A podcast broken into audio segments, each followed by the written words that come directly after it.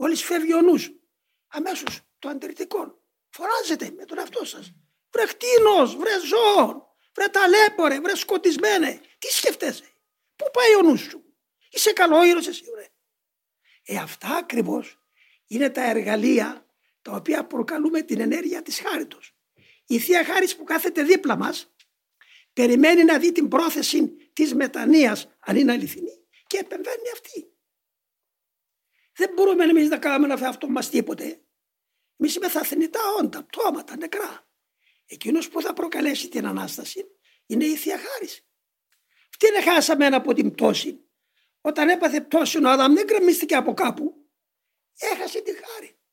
Ήταν χτισμένη μαζί του. Έφυγε η χάρη. Και ο άνθρωπος είναι ζώων πλέον. Θνητών, τίποτα άλλο. Ήρθε ο Χριστός μας, μας έφερε ξανά τη χάρη. Εμείς οι μοναχοί την πήραμε δυο φορές. Μια φορά από το βάψιμα και μια φορά από την κουρά. Αυτή μένει μέσα μας και κάθεται εδώ.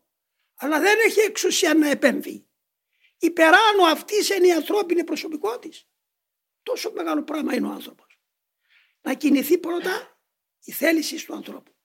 Όταν εμείς κινηθούμε διά του αντιρρητικού και να τραβήξουμε τον νου πίσω, πού πας, τι να τα μου σκέφτεσαι; Α, αυτό ευχάριστο παίρνει ομολογία.